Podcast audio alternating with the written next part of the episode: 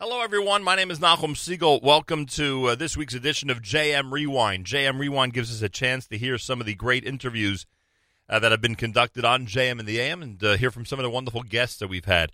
Yaakov Katz, the editor in chief of the Jerusalem Post, joined us recently to discuss uh, Israeli politics and, uh, in general, Israel as it as she relates to uh, other countries on this globe. Yaakov Katz, our conversation regarding uh, Israel and the political scene uh, comes up first this week, and it's next right here at JM Rewind on the Nachum Segal Network. Uh, Yaakov Katz has graciously uh, agreed to join us, and I thank him. He is editor in chief at the Jerusalem Post. Yaakov Katz, welcome back to JM and the AM. Thank you. Greatly appreciated. Uh, well, we know what happened in uh, Barcelona yesterday, and one of the uh, one of the things that actually your publication and your online presence always reminds us about, thankfully, is when these things happen. Unfortunately, around the world, is uh, whether these areas are hotspots for Israeli tourism. What do we know about Barcelona and uh, whether it attracts Israelis or not during the month of August? Oh, you have a ton of Israelis who are traveling there in the month of August, right? Well, also, you know, I think uh, it was just yesterday or, or, or tomorrow that they're expecting the largest volume of uh, of Israeli travelers coming through Ben Gurion Airport, departing and arriving, uh, reaching over 100,000 in a single day, which is a, a high number for Israel. But you have a lot of them that go to Spain. Spain is nearby fairly relatively uh, inexpensive to get there, and there's a lot of travel holiday packages, flight plus hotel plus tourism and, and tour guide and that kind of thing. So you have a lot of Israelis who travel there, and also let's not forget that this attack took place right outside a kosher restaurant, which a lot of right. I think Jews and uh, and Israelis frequent over the years and are familiar with.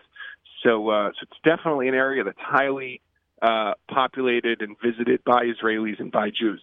I saw some report, like a fleeting report that I saw yesterday about um, Israeli authorities concerned about unaccounted for Israelis. Have you heard anything like that, where there there are Israelis that are in Barcelona or known to be in Barcelona who just haven't been tracked down yet?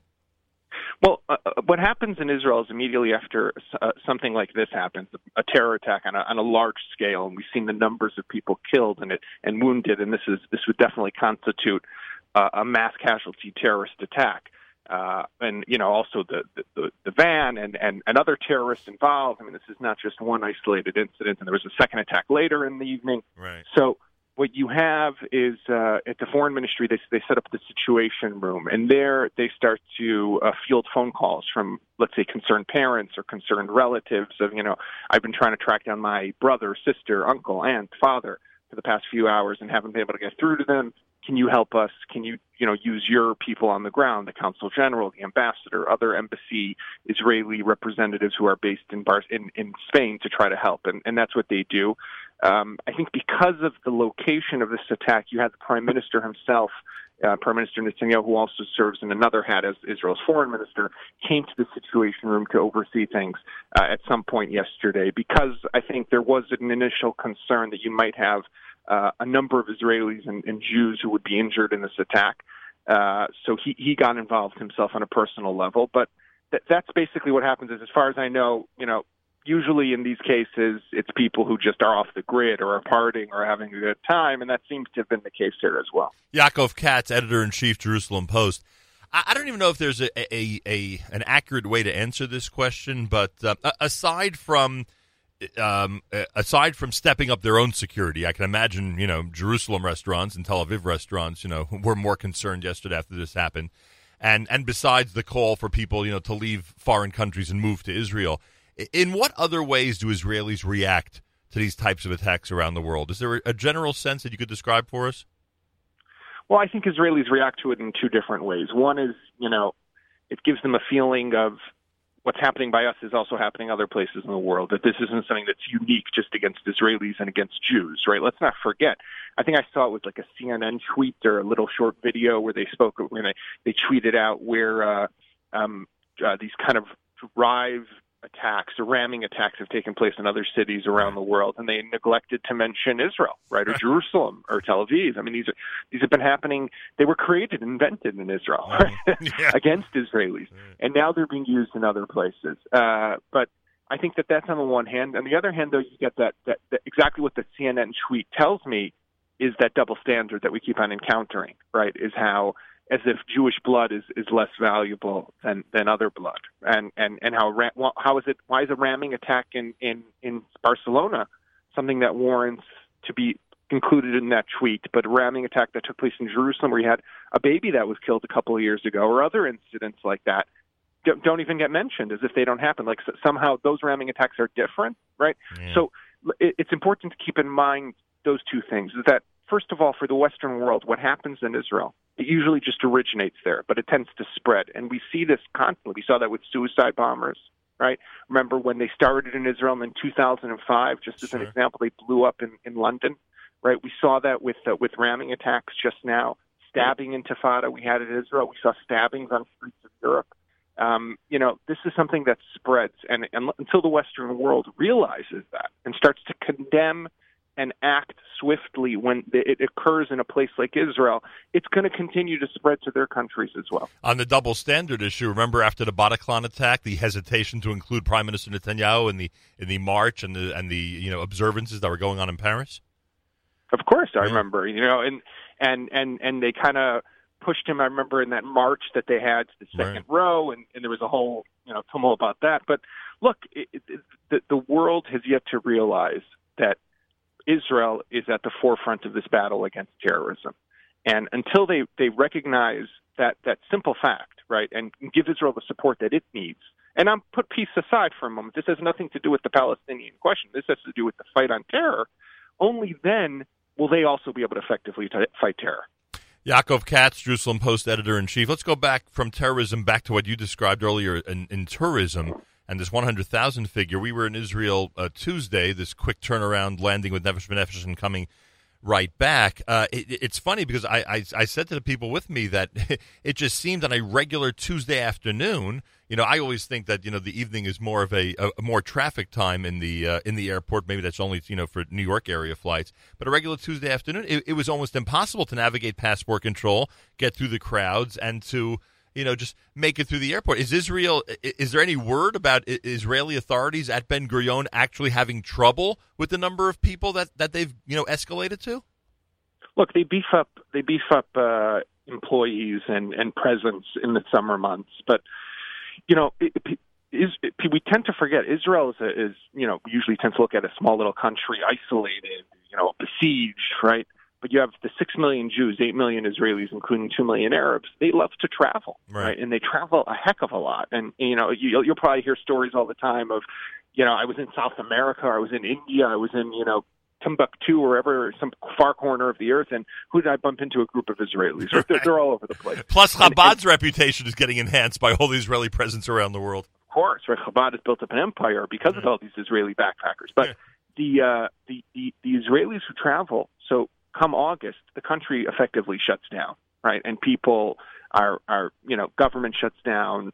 Uh, almost all offices go on break, uh, big offices at least. So you, you have a lot of people who are traveling. A lot are going outside the country. I think, you know, I saw a statistic also not long ago how uh, around Pesach time, you had hundreds of thousands of Israelis who left the country. Now, remember, we're just 8 million people. At the moment you have hundreds of thousands, 400,000 people who left over Pesach, I mean, that's a significant percentage of your entire population, right? And, and, and, you know, it was like a fifth of Israel's population. That's astounding. What other country does a fifth of its population actually leave, right? So, you know, you, Israelis love to travel. They love to see the world. I think it has a lot to do with the fact that Israel is a small little country, but it also has. It, I think it shows a lot of, of Israel's standing today, also in the world. You know, there are the challenges, there are the problems, but people want Israeli tourists. People are encouraging Israelis to come visit their countries because they know that these are they're educated, they're smart, they spend money. You know, those are the kind of tourists you want to get. Yaakov Katz with us. He's editor in chief of the Jerusalem Post. This is America's one and only Jewish Moments in the Morning radio program, heard on listeners sponsored digital radio around the world on the web at NachumSegal.com, on the Nachum Segal Network, and of course on the beloved NSN app. You reacted in an article uh, to what happened in Charlottesville and President Trump's reaction with with many quotes. Here's one of them from the article: "Being president does not make someone a leader. Leadership is attained through the actions of women and men who do what is right, even if it is not always popular. Trump failed in one of the most basic and elementary test. Now, you have sent this out and, and obviously made this public. Uh, the reaction to your article, people felt you were too tough, tough on Trump or not tough enough? Uh, to be honest, people thought I was quite tough. Right. But I, I think it was a moment that we as Jews, and I, and I definitely view my job as the editor in chief of the Jerusalem Post, as the editor in chief of a newspaper that is the most important newspaper in the Jewish world and caters to, to, to the readers of the to the members of the Jewish world and the, mem- and the members of the Jewish community. And therefore, I think that when there is a, a uh, an equation or there is a moral equivalence, it seems, between uh, neo Nazis on one side, and you know they could be left wing or alt left, as the president called called them. I don't know, right on the on the on the left side or on the other side, on the opposing side. It's something that we need to stand up and very clearly say this is an equivalence that we will not accept. And I think that you know, 70 plus years after World War II, right, or after uh, the, the Holocaust, and to have these flags and people chanting "Jews will not replace us," walking through the streets of Charlottesville, and for for the president to say there were some fine people among them. Well, I think when when when you have a march of where people are saying Jews will not replace us, no one who's in that march is going to be a fine person. These are all people who we need to oppose, and we need to be very clear on that. So I I felt that as you know, as, as as the Jerusalem Post, we had to make a very clear statement that this is something that we we are against. Now, with that said, that doesn't uh, you know mean that I think the president himself is an anti-Semite or a neo-Nazi. Not at all. Far from it. But I think that you need moral clarity in a moment like this, and that was something that I felt was missing. So you're not uh, you're not avoiding or denying the potential damage from the left. You're just looking at it as an, at, you know in isolation it, as a separate topic, and that is that if neo Nazis are marching, and uh, and and certainly you know if if, if one goes ahead and under, undertakes murderous activity, terrorism, uh, they have to be condemned unequivocally. But let, let, let, me, let me tell you even more than that. You know, I, I grew up in Chicago before moving to Israel 24 years ago. My grandparents are Holocaust survivors. My grandfather, my grandparents lived in Skokie, Illinois, ah. and were very active right. in trying to prevent the neo Nazis from marching in Skokie back in the late 1970s. Sure. Right. Jimmy Carter, who was then the president at the time, made a very clear statement. Right. This is, you know, it was the courts that that that that this was taken to. The ACLU actually defended the neo Nazis and the right for freedom of speech to, to, to march there, right. which is itself shameful, but put that aside for a moment. But he made a very clear statement that this is something that's unacceptable, right, as president of the United States. And I think that that is that is something that we need to hear as well on, on issues like this. There are things that there are lines that are not crossed. There's no gray in some matters. And and when it comes to these types of issues, you have to make a very clear moral and principle uh, statement. And that's what I meant with my with what I wrote. That right. quote that you said about being president. Being president isn't just getting to that lofty position. It's also about how do you take your people and lead them and steer them in a direction that is a positive direction. And this was that opportunity that I felt that President Trump missed. I, I, I and I'm not saying this applies to you seriously with all due respect, I'm not saying this applies to you, but I think to a degree, some people find it difficult to take the media's criticism on a specific issue of the president seriously when they criticize him on every issue, when they have never have a nice thing to say about him.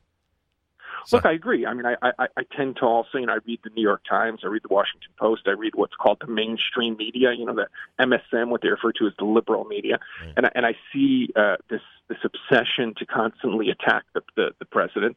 You know, there's also a similar situation, by the way, in Israel right now, where there's certain media in Israel that seems to constantly be attacking the prime minister of Israel. Now, let me let me give you that example. You know, we know how to be critical of Prime Minister Netanyahu. There's investigations that are going on right now, but we also know how to compliment and and and, and favorably cover where favor is due and where those compliments are, are, are, are necessary. And, you know, so no, nothing is, is black and white. And I think also the same applies to the president. Look, his visit to Israel was astounding. I personally wrote in my name how it was historic on so many different levels when the president came to Israel a few months ago. Right. You know, so there's a lot of good in this relationship between President Trump and the Jewish community, between President Trump and Israel. Uh, ties are going to a whole new level. Right now, as we speak, you have a, a, a very senior Israeli delegation that's here in the United States, right from the, head of Israel's Mossad, the head of Israel's uh, Aman, the, the military intelligence, Israel's national security advisor, are here meeting with the top National Security Council officials in, in America. Uh, General McMaster is leading the U.S. side of those talks, right? right. So th- those, those, that relationship, the bilateral ties between Israel and the United States, are reaching new levels as we speak. But still, despite that, and we know how to how to give that the right coverage that it needs, you also have to point out, and I think that's the job of a newspaper and the job of the media is to be the watchdog for democracy, is when values that we hold dearly, and I think we as the Jewish community hold these values dearly, we have to speak up. Now let's put politics aside for a moment. I know it's difficult, and I know that the environment is volatile mm-hmm. and it's mm-hmm. politically volatile, right. but there are some issues that you have to take a very principled stand on. Got it. Yaakov Katz with us. He is the editor in chief of the Jerusalem Post. Finally, and again, I don't know if it's fair to ask you for predictions, but we're so curious, especially from thousands of miles away. Uh, you just mentioned the accusations against the prime minister, and of course, his wife is uh, is also a target of a potential indictment. I mean, number one, w- will either or both of them actually get indicted? And can you describe for us the level, low or high, of the accusations against them? Uh, that, that, that's a difficult question to answer in you know just a few seconds. But the uh, excuse me for one second. Yes, sir. Sorry. The the the, the you have to divide into two. There's the investigations against the prime minister's wife, Sarah Netanyahu, that there seems to be a recommendation by the police. Well, there already is a recommendation by the police that to indict her for the housekeeping affair, right? The misuse of, of uh, state funds in running the homes of the prime minister, the one on Balfour Street in Jerusalem, as well as the one in Caesarea. That, that that's their private residence, but it is maintained by the state budget. Um, the attorney general has yet to make a final decision, but from reports that have been coming out in the press in Israel, it seems that the direction is going to be to press charges against her. That's number one. I, I you know, I wouldn't expect to see Sarah Netanyahu behind uh, prison bars anytime right. soon, but that, you know, that'll that'll that'll be a uh, that will be an uncomfortable and inconvenient situation to have the prime minister's wife, you know, going to court and, and facing uh, charges. The prime minister is currently facing two, and I call it two and a half investigations. The first one is the gift probe, and there, you see, the problem there is that the dry law is very clear. You are not allowed, as a state and government employee, to receive gifts. Kal vachomer, right? Even more so, to receive gifts on an industrial scale, as it seems that Prime Minister Netanyahu was receiving from some friends the cigars, the champagne, the jewelry, and other stuff, right? That is just completely illegal. You don't have to prove a quid pro quo. It's not as if I give you a gift and then, you know, you, you put me on your radio show all the time, right? that would be a quid pro quo. That's not the case here. It's enough just for you to get, for, for the Prime Minister to get the gifts, for charges to be pressed. But here you have to ask yourself a simple question. Do you throw a government into political, or not a government, a country into political political upheaval. I mean, think about how much elections cost billions of shekels, right? It creates governmental paralysis because the moment elections are declared, all ministries basically have to shut down. They can't really function. No new initiatives, no big programs are going to be able to be pushed through. And that lasts for about a year between the election season to when you start to form the government to when new ministers come into office and they have to start to learn the ropes. So this this, this basically throws the, the country into paralysis for a year. Is it worth doing that? Because the prime minister did something wrong, got gifts on a large scale, wrong, bad, according to the dry law. But do you want to do that because of something like this? There's no if there's no quid pro quo. Quid pro quo takes it to a whole new level, bribery, right? right? But that's the question I think that the attorney general is grappling with right now. The second probe has to do with the uh, um, the Yediot Ahronot, those conversations that were recorded between him and the owner of Yediot Ahronot, the large mass circulation newspaper in Israel, that it seemed that, Netanyahu was offering to cut back on circulation of Yisrael Hayom, a paper owned by Sheldon Adelson, which he's close to, um, in exchange for more favorable coverage of Yediot Ahronot. If that was the case, and Prime Minister actually acted on that, then that could actually be bribery. So that's something that's a little different. They're currently still investigating that one. And I say half an investigation because of the submarine affair, which I'm not going to get into right now, but could potentially at some stage also drag Netanyahu into it, although it seems at the moment that he's not. All of this together creates political vulnerability. And that means that, you know, when, when, when let's put it like this way when there's blood in the water, the political sharks they they smell it, and yeah. and there's blood in the water right now. Netanyahu is vulnerable; he's a little more politically weak, and that throws everything up into the air. Will there be elections early? Will there not? How much longer will he be able to stay on for? Uh, what happens once an indictment is, is submitted and charges are pressed? So there's a lot of big question marks right now, and and that vulnerability makes other politicians feel that they can actually do something. So I would keep a close eye on this. It's, it's going to stay interesting for a while. So. And the most interesting part, as you just alluded to, will be checking out who's positioning themselves, who's who's becoming a bit more vocal, who's becoming who's trying to become you know more of a leader on the political scene in Israel. 100%. You got the competing party heads who are definitely, you know, maneuvering as we speak, but also think within Likud itself, right? Right. If Netanyahu goes, Likud will need a new chairman, and there's a lot of people there who are kind of jostling for that position. So it's going to be it's going to be an interesting political season. I think once we get back, probably after the Chagim, things will start to pick up a bit more. You know, after Sukkot, so the the Knesset is still on uh, is on recess until until after then, and then things will start to get a little more interesting. Yaakov Katz, can't thank you enough. Uh, thanks so much for joining us and have a Shabbat Shalom. You too. Thank you. Yaakov Katz is editor in chief at the Jerusalem Post.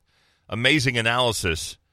Um, uh, check it out. Go to J Post. You can go to J Post and see his uh, his articles, certainly, and obviously all the news stories that Jerusalem Post is on top of on a, a regular basis, uh, hour by hour, minute by minute, frankly. Candlelighting at 729. Oh, that's interesting. On our app, someone just commented our Israeli son is now traveling in Mongolia. First day, he met other Israelis. Yeah, I guess uh, what Yaakov just told us is 100% true. Seems every uh, exotic to, uh, well, maybe not so exotic country around the world is enjoying the presence of Israelis, especially this time of year. That was my conversation with Yaakov Katz, the editor in chief of the Jerusalem Post. Next up, Lenny Solomon. He's got a, a, brand new weekly tradition, which he'll explain, and he also has released a, a, brand new single, which he plans on doing every single Rosh Chodesh. Lenny Solomon with brand new music. He's next on JM Rewind here at the Nachum Segal Network. Well, we've mentioned that the king of schlock, that's right, the king himself, real royalty, is with us live via telephone. Lenny Solomon, supposedly, and we'll get the, the confirmation and he'll describe the system. Apparently, he is uh, going to be releasing a brand new single every single month. Oh, maybe it coincides with Rosh Chodesh. After all, isn't today Rosh Chodesh? King of Schlock himself, Lenny Solomon, welcome back to JM and the AM. Thank you, Nachum. It's so great to be here. Unbelievable. How long has it been, Lenny? How many years have you been the king of schlock, entertaining everybody around the world in all 50 states, as we know, and way beyond that with your amazing schlock rock? So this is like 30, this is the 31st year. Oh, wow. And I, the weirdest thing happened. I, I was going through my old cassettes. Yeah. And in it, I found a live broadcast from 1985 with me and you. Holy cow. And I had just played uh, The Great Adventure with Kesher. Holy cow. And in it, you make this eerie prediction where you say, I just want to know that I heard from people that Lenny Solomon is going to make it. I've got to, I got to digitize it for you. you got to send that to me. I can't believe it. Yes, you said Lenny Solomon is going to make it, and um, and here we are. It's 32 years later. Look how true that prediction uh, was. You've played concerts in all 50 states. You've been in uh, Canada and Mexico. You're performing around the world. And of course, you're still composing, still writing, and doing special things. Is, is, this a new concept, introducing a brand new single to us here at JM and the AM? Yes, as a matter of fact, this is a tremendous day in the annals of, of Lenny Solomon and Schlock Rock because it is a to- we are we are going in a totally you know revolutionary direction, and it's all because of the Four Corners Project, which is our our uh, not for profit, which is sponsoring a new webisode which will be a weekly show. We are putting on a weekly show on YouTube called Jim Jewish Inspirational Musical Messages. Yeah. Plus, we will be releasing a new song every single month, a new parody or a new original song. But right now we have three parodies lined up, ready for you. The first one is today because it's Rosh Chodesh Elul. Right. The next one will be the Monday before Rosh Hashanah, and then the next one will be a month later, which will be after Sukkot. Very cool. And you guys will be the you Nachum will be the worldwide debut of each one of these songs. Very cool. We appreciate that. Getting ready for the brand new one in just a moment. Lenny Solomon is with us. He's got a brand new single that he's introducing this morning, and as you heard just before Rosh Hashanah, he'll do one for next month and Monday, October the seventeenth, just after Yontif, he'll do another one. His first three are parodies. Does today's parody have anything to do with this time of year, it's not related to Elul and Rosh Hashanah? It kind of is. It kind of is because, as you know, Elul is is a time of introspection. It's a time where you where you go over your deeds. You you look you look through the year. How did I do? So this song is called Torah Jew, Okay. and it is a parody of the song "Shape of You" from Ed Sheeran. And what we talk about in there is when Rabbi Akiva is asked to, to teach the Torah on one foot, al regel achat, and he says, "V'yahavta l'recha kamocha." He says, "Love your neighbor like yourself." All the rest is commentary, Right. and that is something that, eh, as all of us as Jews, need to look into because one of obviously we lost the temple, we lost the Beit Hamikdash because of this, of of sinat chinam. So you know this this song I think is very apropos. That's why I picked it. All right, called Torah Jew, and uh, it's coming up in just a moment. Now, you mentioned a moment ago something called the Four Corners Project. I know you did a little bit of explaining, but but do it in depth for us. What is this project all about, and how do people support it? Okay, so the Four Corners Project is a 501c3. It's a not-for-profit organization whose mission is to reach the Jews scattered to the four corners of the world through music and media, and um, it will. It is enabling my work to continue because, as we all know, the music industry has changed, where music is not being purchased; it really is being given away. So the, the the question that you have to ask is, well, so how does an artist continue? And the answer is, it's got to be through sponsorships, through donations, and so this is the. But but not only is the Four Corners Project going to be sponsoring music, it'll be sponsoring our webisode series, um, music videos, and even maybe movies down the line. Even maybe movies. Because So- remember, you, you've had a movie in the hopper for a while now. Yes, I do, and it's still in the hopper, but it is totally ready to go. It's been developed where it's ready to be cast, rehearsed, and shot, and the only thing missing is the budget. So, you know, there there are so many different possibilities out there, but the the most amazing thing about it is it gives me the opportunity to create. And my wife said to me the other day, "You you have to be creating. You can't not create." So, luckily, in the last three months or so, I've written song parodies. I've written ten original Hebrew songs that we're going to be recording.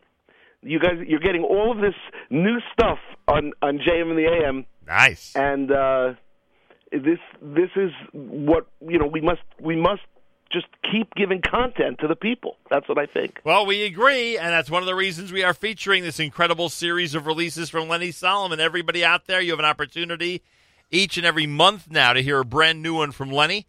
Uh, today's is called Torah Jew. We're going to play it in just a moment. Again, how do people support you, Lenny? What do they do if they want to make a donation? Here you do. Go to www.4, that's the number 4, cornersproject.org. So it's www.fourcornersproject.org, and then just press the donate button. It's right there. That's it. All right. Uh, hang on. We're going to do the song, then we'll get your reaction to it, okay? You got it. It's called Torah Jew. It is brand new. It's Lenny Solomon, Schlock Rock at JM in the AM.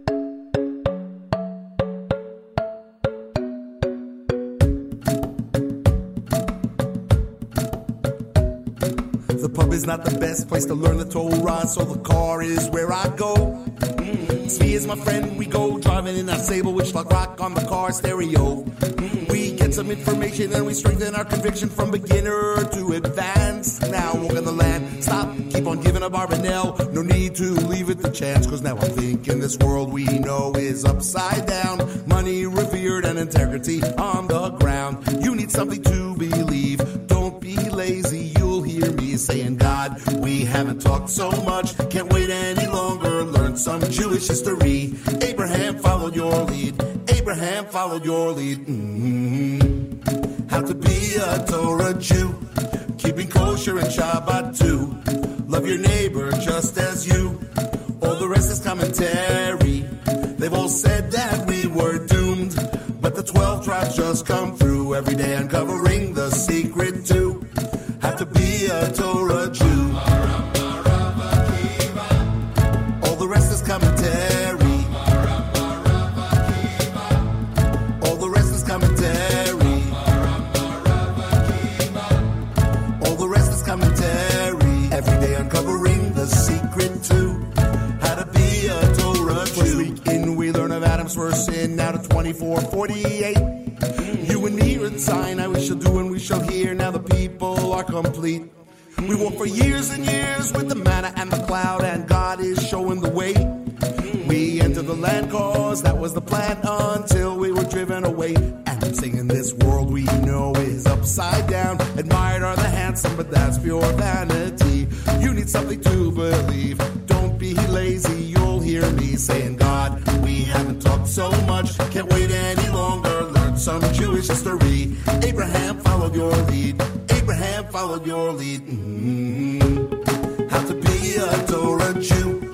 Keeping kosher and Shabbat too. Love your neighbor just as you.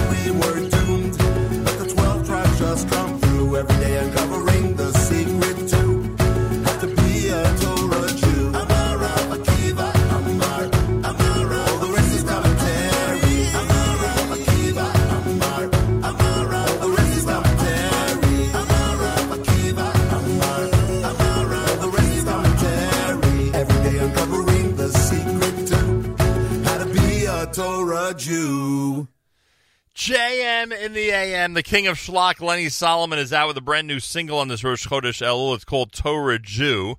You just heard it. So, Lenny, what do you think now that you've hear, heard it on the show? I think it's I, I think it's just an amazing song, and um, the the purpose of Schlock Rock is to help teach and to inspire people to be proud of who they are. And I would ask all rabbis who are going into the classroom coming up to take this song to teach to teach about the story of Rabbi Akiva and to play this song to support their lesson. And that's what we do, and that's the purpose. and chances are these days that in uh, a good number of schools, kids will know that tune already. uh, actually 100% of the schools they will know that Yeah, tune. one hundred That- percent. One hundred percent of the schools you have in mind will will know that- that yes, song already. ex- well exactly Yeah. exactly there you go. All right. Um, FourCornersProject.org. Information about supporting the great work of Lenny Solomon, which we highly recommend. He's a proven commodity after all these years, after all. Four Corners Project, the number four, by the way, FourCornersProject.org. And the webisodes, you've already released the first one on the webisodes. yes also on Rosh Chodesh Elul All right. The, Today. The, and, and, and JIMM stands for Jewish Inspirational Jewish Message. inspirational musical messages And the webisode number one for season one is the God sent us email. Now, should we play this on the air? Or you'd rather people go to the uh, to YouTube or to your site and watch it? yeah they should go to the site and watch it it's a visual and um it's a really cool cool show idea And it's which a- was going to be every week And it's a message followed by a song. In this case, it's your song "God Sent Us" email. Right? right All right. that's right Check it out, everybody. FourCornersProject.org. FourCornersProject.org on YouTube. You could literally search JIMM Webisode One. J-I-M-M Webisode 1, and you will find it. Lenny, always a pleasure. Hatzlacha Rabbah, great new project. We look forward now. Every every month we have something to look forward to. How do you like that, huh? you got it Everything very go- excited everything going well in Israel? Yeah, look, it's uh, we're it's a very very special time of year here with uh, 30 days, 28 days now to Rosh Hashanah, Yeah. and uh, you know it's uh, we heard that shofar in the shul this morning, Right? and it tells us all that uh, you know we have to we have to do what we have to do. It's right around the corner. Right. And we have to remember that the future of the Jewish people is in the state of Israel. We, last week we were with Nefesh B'Nefesh, 233. I know. 233 I was- Olim. It was just amazing. Amazing, hey? It was just incredible. Those are people who get the fact, what you got years ago, that the future of the Jewish people is in the state of Israel. And if you watch the events that are happening in this country and other countries very closely, Lenny, there's no denying it. The future of the Jewish people is exclusively in the state of Israel. I know, I know. You know, uh, it's a, it's a, it's an unbelievable, unbelievably. I call it awesomely terrifying. It's an awesome time to be living because you have this technology, you have all this amazing stuff, and then it's terrifying because you you just don't know what's going to happen from one day to the next. That's for sure. Well, on that happy note, we wish you a a wonderful Rosh Chodesh and congratulations again. You too. Lenny Solomon, the king of schlock himself at JM in the AM. That was my conversation with Lenny Solomon, the king of schlock. Up next, at one time, U.S. Ambassador Danny Ayalon, I should say Israeli Ambassador Danny Ayalon. Um, recently, his um, daughter joined the Israel Defense Forces, and we had an opportunity to speak with him about her uh, induction on a recent edition of JM in the AM. Ambassador Danny Ayalon, he's next at the Nachum Segal Network. Uh, Thursday morning broadcast on this uh, August 10th, the 18th of Av. Good morning, all. One of the best representatives ever of the um, state of Israel, of the Jewish people, frankly, in our opinion. Uh, one time Israeli ambassador to the United States. Uh, Danny Ayalon is with us live via telephone. Mr. Ambassador, shalom. Welcome back to JM in the AM. Shalom, shalom, Nachum. It's a real pleasure to be back. I greatly appreciate that. Let's start with the personal before I ask you about some of the things that are going on in the world and your view of them. Uh, the personal is that uh, it has become known, it seems, throughout the world at this point, uh, that you have a daughter who just this week uh, went to the Israeli army. Tell us what that's like. Uh, that's exactly it. Um, Abigail, Abigail, Abby is my uh, youngest daughter, and uh, we took her yesterday to the uh, drafting uh, center depot, and uh, we bid farewell. Um, a very, very proud moment, uh, emotional moment. Also, we are very proud that uh, she was selected to be in the paratroopers. Um, unit. She's going to be a paratroop, a parachute packer, and she's going to jump as well. And it's very exciting. You know, we here we here have the national draft, which I think is great for the country and also for the young uh, people who uh, join uh, the military. It instills them uh, pride and self confidence in themselves and also in the in the country in, in Israel. How old is Abby? She is 18 and a half. She It- just finished her, uh, graduated from um, her high school, and for the next two years, she will be in the army. In, the scheme of things, and especially as one who has raised children in the United States, it seems remarkable that an 18 year old can go straight to what essentially, I guess, is paratrooper training, right? That's essentially what she's doing. Yes, absolutely. Um, but I think you know this is uh, uh, still you know it, it, it's an age where they can really give a lot, and they can really form their ideals and their ideas, and, and also their their training better than uh, than even at a, at a later uh, age. Um, my oldest uh, daughter, Zohar, uh, we took her uh, just six years ago. She was a sharpshooter, and again, this service did a lot to make her mature and self-confident. And, and again, we're very proud of her. Unbelievable. Danny Ayalona is with us. Uh, yesterday included uh, some melancholy or emotional moments for you, or you made it through without a problem?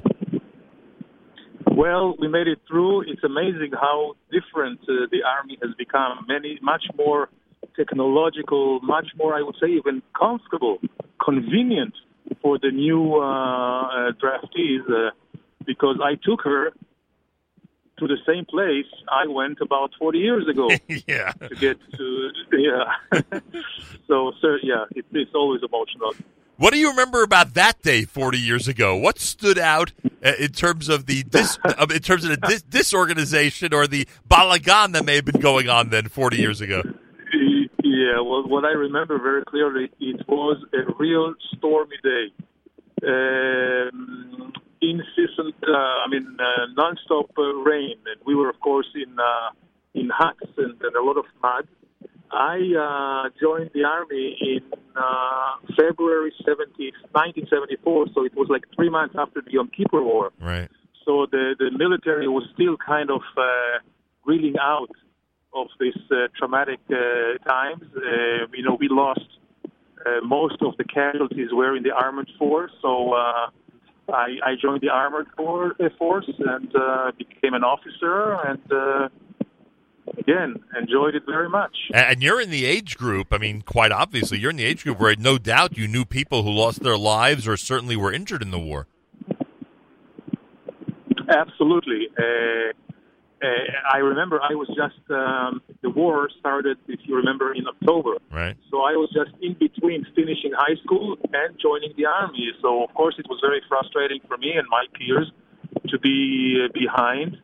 Uh, so we did what we could, um, uh, volunteering for uh, hospitals, for the blood bank, uh, uh, doing all kinds of uh, civil work that uh, would release more men that uh, could go to the front. Danny Ayalon is with us. We invited him on when we heard that his uh, daughter uh, went to the draft board yesterday. She's going to be a paratrooper in the Israeli army. God bless her. Um, Got to ask you a couple of questions as we as we first of all on a, on a, somewhat positive note. we like to be positive when it comes to Israel here. Um, we, we see what's happening with the media and the prime minister. We see the mixed messages from Washington about our relationship here with with Jerusalem. And yet we're marching forward and counting down, frankly, here at this radio program to Israel 70, April the 19th. We will celebrate this year on the 4th of ER, the 70th birthday of the State of Israel. With all that's been going on and all that you've seen over the last uh, 50 plus years, it's pretty remarkable, no?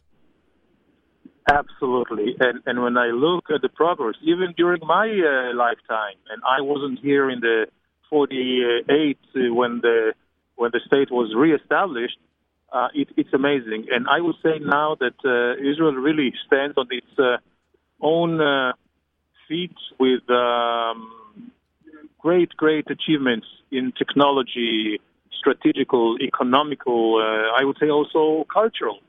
And uh, not only we are quite strong, um, independent of other countries in, in an absolute way, in relative way, we have opened a bigger gap between us and any uh, combination of uh, uh, enemies that surround us.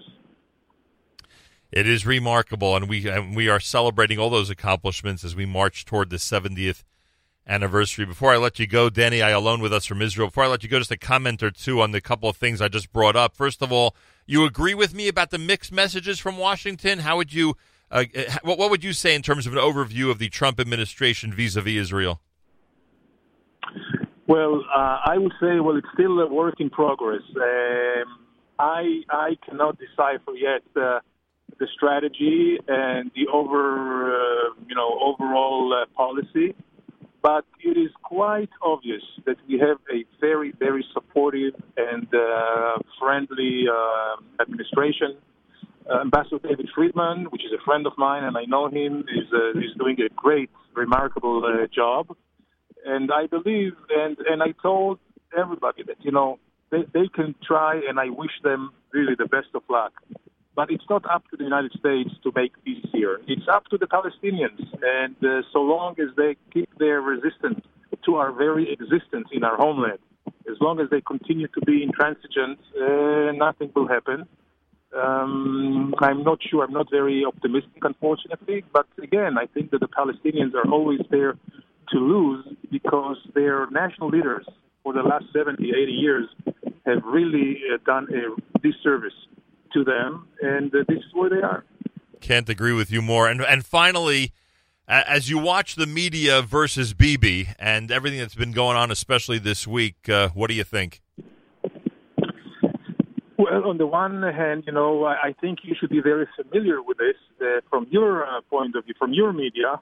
this is what happens with the media in very, very free countries. Uh, and on the one hand, we don't want to be North Korea or uh, Iran or even uh, Russia, but there is a more than a grain of truth that uh, there is an elation here in the media to see uh, Bibi's uh, troubles, legal troubles, and I think this is a little bit um, overdone. Uh, what Didi, Bibi did uh, last night, he gathered his own supporters to uh, to balance all the negative reports and uh, I, I tell everybody we'll have just wait and see. You know, uh, we know that uh, justice is being made in a in a slow fashion, and uh, and, and we have full trust in our justice department, in our uh, police department, and uh, everywhere else, of course, judges and Supreme Courts. But right now, from a political point of view, I don't see Nachum anything happening soon because investigations take a long time, and uh, rightly so. The professional investigators have to take their time to do their job in a thorough way and also in a responsible way. I thank you for sharing Abby's uh, accomplishments with us, and kol hakavod to you and your family. And thanks so much for joining us this morning, Mr. Ambassador. Thank you, Nachum. My pleasure. Ambassador Denny Ayalon. Mazal tov to him and his family as Abby, his 18 and a half year old girl, is on her way to the paratroopers in the Israeli army. Pretty amazing and pretty incredible, and always great to get his opinion about what's happening in this amazing world of ours. Ten minutes before 8 o'clock, plenty more coming up. It's JM. And that was my conversation with Ambassador Danny Ayalon. Up next, Charles Rosenay. We spoke with him about uh, his plans for Club Kosher to go to Cuba. Could you imagine? They've got a big trip planned. In, in fact, two trips planned for this January. Charles Rosenay of Club Kosher. He's next on JM Rewind here at the Nachum Segal Network. 8.31 in the morning. It's a JM in the AM Wednesday. Well, this caught our eye. This caught our eye, to say the least. Club Kosher has announced that starting on January the 14th, they are doing two trips to Cuba. No joke. Club Kosher, as they put it, Cuba Kosher, finally, starting on Sunday, January the 14th through that Friday, and Sunday, January the 21st through that Friday. Exclusive glatt kosher vacation with freshly prepared delicious cuisine. Where? In Cuba. All brought to you by Club Kosher. Information clubkosher.com. Clubkosher.com. Charles Rosenay, who, of course, uh, we know very well, great friend from our days with Club Kosher. He is with us live via telephone about this big news story. Charles Rosenay, welcome back to JM and the AM. Good morning. Great to be here. I greatly appreciate that. This is this is amazing. This is quite a step, quite a move. I mean, who first approached you, or when did this idea sprout up to go to Cuba? Uh, believe it or not, about five, six years ago, whenever uh, uh, um, our former president kind of opened up, you know, the travel to Cuba a little better, right. and we said, well, you know, people have been asking for this for years. Maybe it's actually a possibility, and we got the things in motion to do it. Um, when when we found out that Trump was closing borders, we really got a little more aggressive, and we have a partner, Jewish guy, who uh, goes to Cuba like every other week. He's been doing this all his life. He's a food distributor, a real mensch, and one of his goals in life was to someday do this. He didn't know how it could be done. He said he wanted to bring groups to Cuba and and and ha- be able to give them kosher food and have a great vacation. And uh, so we, we met. We pr- pretty much said it can't be done. Got together again and and tested it. We tested it in May with a, a non-kosher group. I brought a group over uh, ju- just to sightsee, just to have fun, just to go to places, and then brought them back and it gave them you know the normal food, non-kosher food, and, and they ate and enjoyed. It was a non-Jewish group, but I did all the elements that I would do with a Jewish group aside from bringing the kosher food, which he can do and we can do. And I said, you know, this worked so well. The format was great. The morning time we spent uh, for breakfast, we can add the extra time for davening. The afternoon when we were on the on the road and we brought them uh, food to eat on the road, that worked. Coming back then, having a nice sit-down dinner, well, we added that we could, in our brain we added a time for Mincha and Maariv. so everything we did on that trip we did with the knowledge that this was going to be the template for what we do when we do a kosher group. And it's different than our past Club Kosher Vacations, which is mostly sitting on the beach and flessing all day. And here it's a real, like, like on Israel, you, you're doing stuff. You're you're eating, you're having delicious food, but you're also doing the time that you need, you know, to daven. You're also sightseeing, and then after, you know, you do everything at night after you have dinner and and, and fish dive and everything else. Then we take everybody back out and we do nighttime activities. So it's very special. We've got governmental permission. We're the only people I think who are allowed to do this. We think that what's going to be very very successful. We announced it, you know, just a few days back, and already have half half sold out our first week in January, and uh, uh, have a lot of room on the second week. But it's only we're only allowed 50 reservations total, so it's not like I can do you know a thousand people, and Right. the response has been phenomenal. Charles Rosenay is with us. Club Kosher going to Cuba January the 14th. That's a Sunday till that Friday the 19th, and again the uh, 21st of January till Friday the 26th. Uh, so there's no Shabbos involved, which makes life a lot easier. And you, you mentioned the sightseeing. I'm just curious: is there a lot to see? Is there a lot of activity to uh, to do in Cuba? Oh my gosh, you can pr- pretty much spend two weeks doing things and and not repeat the same things. But we're tweaking a normal sightseeing tour of Cuba um, and adding the synagogues of Cuba. Um, but but in in a normal uh, trip, you know, in these days, yeah, one day is museums, one day is old Havana, one day is uh, taking a ride in the classic cars. When I was there, eh, all these pictures you see of Cuba, it's accurate. There's all these old 50s and 60s vintage cars, and they're restored. They're just beautiful. What the people do is because there's no snow and there's not that grime there, the cars can actually last, and they just keep rebuilding the motors and keep uh, fixing things because they can't get things new there like they can in other parts of the of the world. You know, this whole program, by the way, uh, which is uh, 1999, it seems to me extremely cost efficient. Yet it includes all the flights and transfers, everything people need regarding visas and documents. You guys help take care of. I mean, is there anything in this package that's not taken care of? Yeah, tips and souvenirs. That's it, Uh, huh? People people are really surprised. They call and they say, "Well, how am I going to get a flight, you know, to to Cuba?" And and I go, "Don't worry about it. We're taking care of your flights. We're taking care of your visas. Really, your food, everything is included, and uh, it's it's an introductory price. Obviously, if somebody goes on a on a Cuba educational tour with a group, and that's really how you can go uh, to Cuba if you want to go uh, on your own. Um, they're paying three or four thousand dollars. So when imagine. they see a you know a 1999 price tag, it's it's it's you know, and it's very appealing. We're able to do it because we, we we have an inside track on so many of these things. But you know, we want it to be successful the first time, so that, God willing, future uh, holidays and and other occasions, and if we if it goes as successfully as it will, maybe the government will say, okay, yes, next group you can bring 500 Well, well my my my, my point is So, people yeah, are people are never people in our why. yeah. My point is people in our community are never going to get a week a kosher week in Cuba at this price. It's impossible. They're never going to get it again. It's pretty special. The price is spe- the whole vacation is special, obviously, and, and you know the the whole co- Cuba kosher finally is really uh, you know stands out and, and grabs people.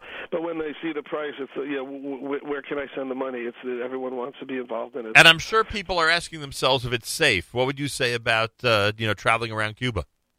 It's safer than I don't want to insult any uh, Newark. It's, it's safer than traveling around, you know, in lots of. I've never felt as secure and and comfortable in, in a country, and I've been all around the world. Uh, Cuba, it's it's it, the people are great. Um, we're constantly with professional tour guides who speak both languages. We're in a you know in a bus. We're traveling at all times as a coach. Uh, Even when we went into the inner cities, and you know we did we we did uh, what we call person to person mitzvahs. You know, we brought little packs of of um, uh, toothpaste and and things that you know people uh, have a hard time getting uh, quality stuff from the states, and we gave them out you know as, as a gift. It made everybody feel very good. We set aside a day to do that, and then we also then go to the marketplace and buy souvenirs like crazy. Um, we we felt so secure and so comfortable and so safe, and the people were as curious about Americans as we were about the way they lived. I can imagine. All right, uh, Charles Rosenay, best way for people to get information about traveling kosher to Cuba. What should people do? Uh, the website is www.clubkosher.com, or they can call us. We have an office in Connecticut, and we're here to answer any questions because people have a lot of questions and are very curious, but also want to sign up. It's two zero three seven nine five four seven three seven. 203 795 4737. The website, clubkosher.com. They're heading to Cuba starting on January the 14th. Charles Rosenay, always a delight. Good luck with this. It looks like it's going to be an amazing journey. Oh, Baruch Hashem, thank you so much. Great talking with you. God bless.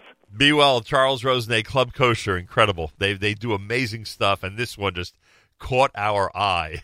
Going to Cuba, Sunday, January the fourteenth, at an insanely low price, and for a fantastic Jewish kosher vacation. Pretty amazing. By the way, I believe, unless I am mistaken, I believe that second week, January the 21st through the 26th, is yeshiva break, if I'm not mistaken. And really, the, tr- the truth is, you could do it the first week also. You just would miss three days of school. Not that I'm advocating missing school, but you know what I'm saying. Um, so that really is convenient as well for uh, for people out there. That was Charles Rosenay of uh, Club Kosher talking about the upcoming trips to Cuba, the kosher trips to Cuba. And I thank you very much for tuning in to JM Rewind. Plenty more coming up as you keep it here at the Nachum Segal Network. And uh, make sure to be tuned in next week when we revisit some of our wonderful conversations from JM the AM on the next edition of JM Rewind right here at the Nachum Segal Network.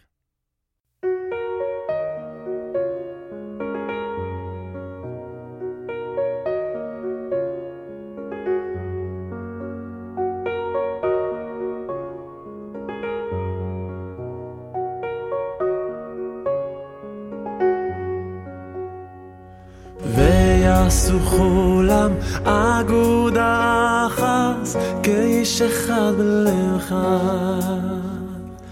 ויעשו כולם אגודה אחת כאיש אחד בלב